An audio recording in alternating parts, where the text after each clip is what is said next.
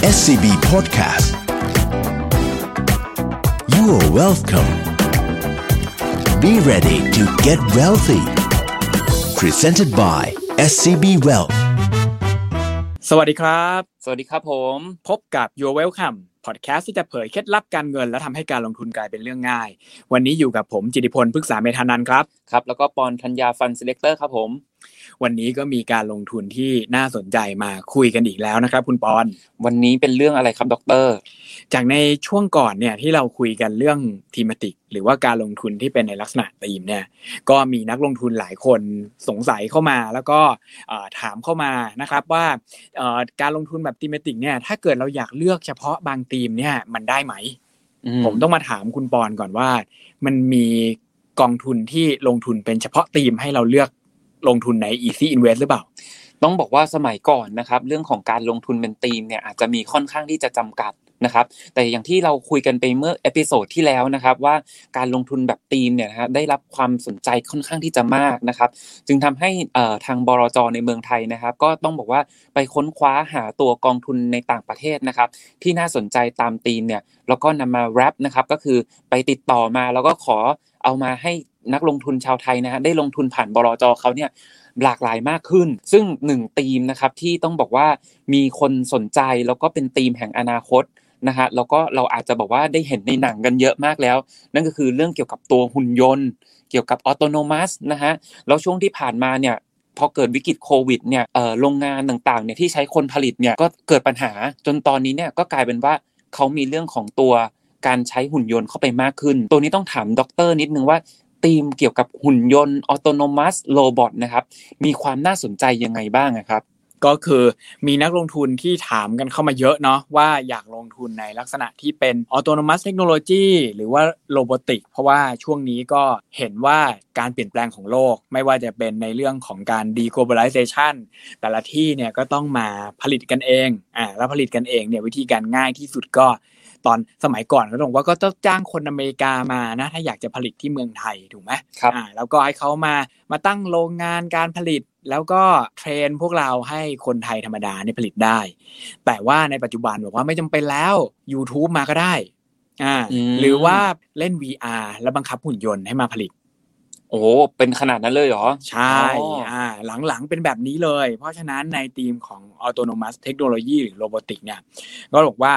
มันจะประกอบไปด้วย3-4อย่าง อย่างแรกเลยก็คือ เรื่องเกี่ยวกับการใช้หุ่นยนต์ที่มาแทนมนุษย์ อันแบบง่ายๆก่อนแบบง่าย ๆ ก็คือว่าไม่จำเป็นต้องมีคนทำละอ่าแล้วก็ใช้หุ่นยนต์ทำแทนอืมซึ่งอันนี้ไม่ได้ยากมากส่วนใหญ่มักจะแบบว่าก็ยังมีคนทำอยู่ แต่ว่ามีหุ่นยนต์เข้ามาช่วยอะง่ายที่สุดที่พอเวลาเราคิดได้อย่างพวกลักษณะอย่างนี้เนี่ย สมมุติถ้าไม่ได้มองเป็นหุ่นยนต์ง่าย ๆ ก็อย่างเช่น พอเวลาเราเดินทาง อะเราขับรถเดินทางเนี่ยแล้วเราเปิดแอปพลิเคชันอย่างเช่น Google Map ครับอะแล้วมันก็แนะนำนำทางเราเออเหมือนมีหุ่นยนต์คอยแนะนำลักษณะเนี้ยเขาก็จะเรียกว่าอยู่ในธีมนี้เหมือนกันอะมแบบที่สองก็คือขึ้นมาอีกหนึ่ง level ไล่คนขับเลย ให้ Google Map ขับไปเลยอือะเหแต่มันกับจะไม่ได้เป็นหุ่นยนต์แบบเป็นตัวขาวๆมานั่งอยู่ที่คนขับนะอ่ามันมันก็เป็นพวงมาลัยมันก็วิ่งวิ่งฟลุ๊บฟลุ๊บฟลุ๊บของมัน ก็เป็นเหมือนแอปพลิเคชันที่ลงไปบนรถที่แบบสมัยใหม่หน่อย แล้วเขาก็ ขับอัตโนมัติเลย ถูกต้องอ่าขับอัตโนมัติไปเลยอย่างนั้นอะก็เรียกเป็นธีม robotic หรือว่า autonomous technology เหมือนกันครับอะผมแบบที่สามเนี่ยก็คือเป็นเรื่องของ 3D printing อ่า 3D printing ก็คือหุ่นยนต์แล้วก็สร้างของขึ้นมาแบบสามารถส่งข้อมูลมาอย่างเช่นเราบอกว่าเราอยากจะได้ตุ๊กตาตัวนี้ แต่ว่าจริงมันต้อง import เข้ามาไกลมากเราว่าโอเคมีเครื่อง 3D printing ที่สามารถพิมพ์ได้เลย ในที่นี้ส่วนใหญ่มันก็จะสามารถสร้าง เทคโนโลยีที่ต่อเนื่องได้ทันทีโอ้โหถ้าเป็นเหมือนด็อกเตอร์บอกนะครับถ้าเกิดว่าอนาคตเนี่ยแบบว่าเราอยากจะช้อปปิ้งอะไรสักอย่างหนึ่งนี่เรากดซื้อปุ๊บสั่งปริ้นที่บ้านขึ้นมาเป็นของชิ้นนั้นเลย ใช่ใช่โอ้โหก็จะอยู่ในทีมออโตโนมัสแบบนี้เพราะฉะนั้นเนี่ยเอ่อเป้าหมายหลักๆ ของทีมเนี้ยจะมีจุดเด่นที่คล้ายๆกันก็คือสามารถลดต้นทุนทางการผลิตได้อย่างรวดเร็วอะแล้วก็สามารถดำเนินงานได้ across industry คือพอพูดแบบนี้ปั๊บเราอาจจะบอกว่าเรายกตัวอย่างเฉพาะเหมือนการเดินทาง แต่ว่าในความเป็นจริงเนี่ยอะเขาก็บอกว่ามันก็มีหลายอย่างภาคอุตสาหกรรมที่จะเป็นอุตสาหกรรมไหนก็ได้นะอ่าอย่างแบบการเกษตรก็สามารถทำได้แทนวัวควายของเราอ่าเราก็สามารถ autonomous ได้ระดับหนึ่งอาจจะเป็นควายเหล็กมาแต่ก่อนก็ต้องเป็นรถแทรกเตอร์นะรถไถรถอะไรอย่างนี้แบบวิ่งเองได้มีโดรนบินไปโปรยน้ำยา อ่า ตามที่เราบอกอะไรประมาณอย่างเงี้ยเพราะฉะนั้นจุดเด่นจะมีสองอย่าง แต่ว่าพอคุยมาถึงตรงนี้ก็ต้องคุยเรื่องความเสี่ยงไปพร้อม ๆ กันเลยนะครับครับผมว่าความเสี่ยงเนี่ยอย่าง framework ที่เราคุยกันก่อนหน้านี้ คุณปอนก็คืออ่า CIT อ่า CIT อันเนี้ยจุดอ่อนของเขาก็คือว่าพอพูดเรื่อง autonomous technology หรือว่าหุ่นยนต์ขึ้นมาเนี่ย สมัยก่อนอาจทุกคนอาจจะคิดว่าแบบเอาเป็นเรื่องเพ้อฝันนะ แต่เดี๋ยวนี้มันเป็นเรื่องที่ง่ายมาก ปอนเดินเข้าไปในบ้านนี่ก็สั่งบ้านให้เปิดไฟ ถูกใช่ไหมต้องเดี๋ยวนี้เปิดไฟอะเปิดแอร์เปิดทีวี เดี๋ยวนี้ทำได้แล้ว เพราะฉะนั้นจริงๆอะ conviction มันสูงมาก ทุกคนเชื่ออยู่แล้วแหละว่ามันมันมีโอกาสที่จะเกิดขึ้น แต่ว่ามันแค่ยังไม่เกิดเยอะขนาดนั้นสำหรับทีมนี้เนี่ยวิธีการวิเคราะห์ก็อย่างครับเดิมผมอ่าที่เราเคยคุยกันก็คือ CIT อ่า CIT เริ่มแรกก่อนคือ conviction conviction เนี่ยทีมนี้มีจุดอ่อนนิดนึงเพราะว่าเป็นทีมที่ conviction สูงอยู่แล้ว อือ่ามมันหมายความยังว่ายังไงช่วยอธิบายได้ไหมฮะหมายความว่านักลงทุนทุกคนเนี่ย หรือว่าเอ่อเศรษฐกิจเชื่อว่าทีมเนี้ยมันมาแน่นอนอืมเพราะฉะนั้นน่ะ ราคามันจะแพงขึ้นไปลอยข้างบนเลย ครับผม อันนี้เป็นข้อหนึ่งแต่ว่าข้อดีของมันก็คือว่ามีข้อสองอ่าก็คือ investability สูงกว่าทีมอื่น ๆ เยอะมาก เพราะว่าหลายบริษัทเนี่ยสามารถทำได้ บางคนบอกว่าอย่างเมื่อกี้ที่เรายกตัวอย่างเรื่องเกี่ยวกับการออโต้ในหลายธุรกิจ อันที่ชัดเจนที่สุดก็คืออย่างเช่น mobility ถามว่า Google เนี่ยสมัยก่อนเป็น search engine นะ คิดครับว่าจะมาโผล่ในธุรกิจขนส่งได้ไหมโอ้ยก็คงไม่นะ ผมก็คิดว่าเขาก็คงอยากจะบอกว่าเหมือนกับผมอยากจะเซิร์ชแล้วก็พิมพ์เปาะแต่ไปตอนนี้เขามา อ่า พอเขามาปั๊บเขาจะ นวัตกรรมของเขาเนี่ยจะทำให้ธุรกิจในขนส่งเนี่ย พอมีผู้เล่นใหม่เข้ามาปั๊บโอ้โหคราวนี้มันต้องตื่นตาตื่นใจมาก อ่า มาแข่งกันมากเลยเพราะโอ้โห Google จะเข้ามาแย่งตลาดแล้ว ทุกคนก็ต้องแย่งกันพัฒนา investability เนี่ยสูงมากมอันนี้เป็นครับผมจุดเด่นของทีมนี้ ส่วนข้อ 3 ก็คือเรื่อง time frame อ่า time frame ว่าอีกเท่าไหร่มันจะออโต้หมด อันเนี้ยผมให้กลางๆ ก็คือเป็นทีมที่รู้สึกว่ามันมีบางอินดัสทรีที่ adopt ได้ก็ทำเลย บาง industry ที่บอกว่ายัง adopt ไม่ได้ก็จะค่อยๆทำไป ยังน่าจะเหลือ time frame อีกประมาณ 10 ถึง 20 ปีนั่นแหละ ที่จะลงทุนในนี้ ซึ่งก็ถือว่าถ้ามองในมุมของ thematic เนี่ยก็ไม่ได้ยาวหรือไม่ได้สั้นเกินไปครับ อืมอืมครับผม แต่พอมาถึงตรงนี้ก็ต้องกลับมาถามคุณปอนครับคำถามผมเดิมว่า แล้วพอเวลามีนักลงทุนเข้ามาถามคุณปอนว่า อยากลงทุน robotic เนี่ย คุณปอนบอกเขาว่า easy invest ต้อง กองทุนไหนดีครับครับผมก็จากที่ผมไปค้นในแอปพลิเคชัน Easy Invest นะฮะซึ่งเรามีกองทุนตั้ง 19 บลจนะฮะ on shelf ค่ะอยู่เนี่ยผมก็เจอตัวกองทุนธีม robotic ที่น่าสนใจ 2 กองมาฝากท่านผู้ชมนะครับต้องบอกว่าแบ่งเป็น 2 ชนิดนะฮะชนิดแรกนะครับ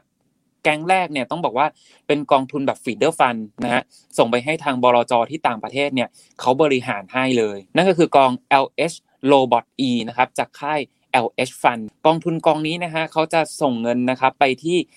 บลจกองแม่ที่ให้บริหารนั่นก็คือ Credit Suisse Robotic Equity Fund นะครับกองทุนกองนี้เนี่ยเขาก็จะเน้นว่ารายได้หลักๆ ของบริษัทนะครับอย่างน้อยเนี่ย50%เนี่ยต้องมาจากการทำพวกอัตโนมัติการทำโรบอทอะไรพวกนี้นะครับซึ่งในทีมนี้เนี่ยเขาก็จะเลือกบริษัทอีก 3 ประเภท นั่นก็คืออย่างแรกเนี่ยต้อง improve productivity ก็คือบริษัทเหล่านี้เนี่ยต้องทำให้ มีเรื่องของการผลิตมากขึ้น สูงขึ้นทำได้ดีขึ้น อันที่สองนั่นก็คือ improve quality of life ก็คือถ้าเกิดว่าใช้ตัวผลิตภัณฑ์ของบริษัทเหล่านี้แล้วเนี่ยต้องชีวิตคุณภาพต้องดีขึ้นนะ แต่ก่อนต้องเปิดปิดไฟเองเนี่ยเดี๋ยวนี้ตะโกนสั่งก็เปิดปิดไฟได้โอนะเคฮะอ่าแล้วก็สุดท้ายนั่นก็คือเอ่อ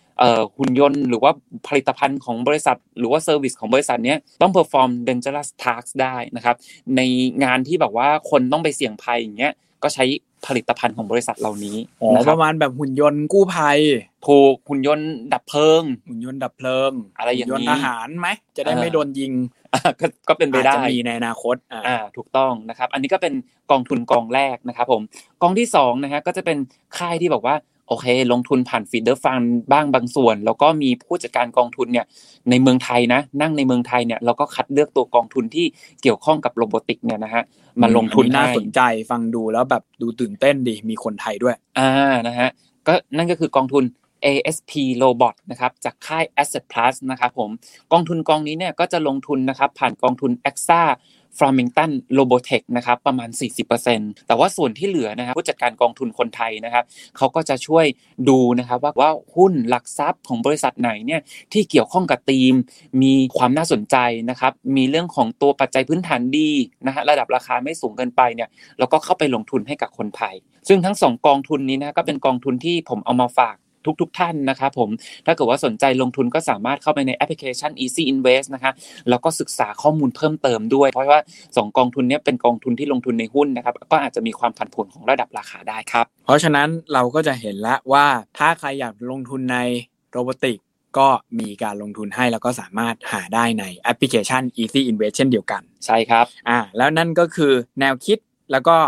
การลงทุนดีๆ ที่เรานำมาฝากกัน สำหรับวันนี้ผมกับคุณปอนก็คงต้องลากันไปก่อน แล้วกลับมาพบกันใหม่กับ Yo Welcome พอดแคสต์ที่จะเผยเคล็ดลับทางการเงิน และทำให้การลงทุนเป็นเรื่องง่าย และอย่าลืมดาวน์โหลดแอปพลิเคชัน Easy Invest เพื่อรอจังหวะการลงทุนดีๆ แล้วก็ลงทุนอย่างมีความสุขกับหลากหลายบลจไปพร้อม ๆ กับผมแล้วก็คุณปอนครับครับสำหรับในวันนี้ สวัสดีครับ สวัสดีครับ SCB Podcast You are welcome Be ready to get wealthy. Presented by SCB Wealth.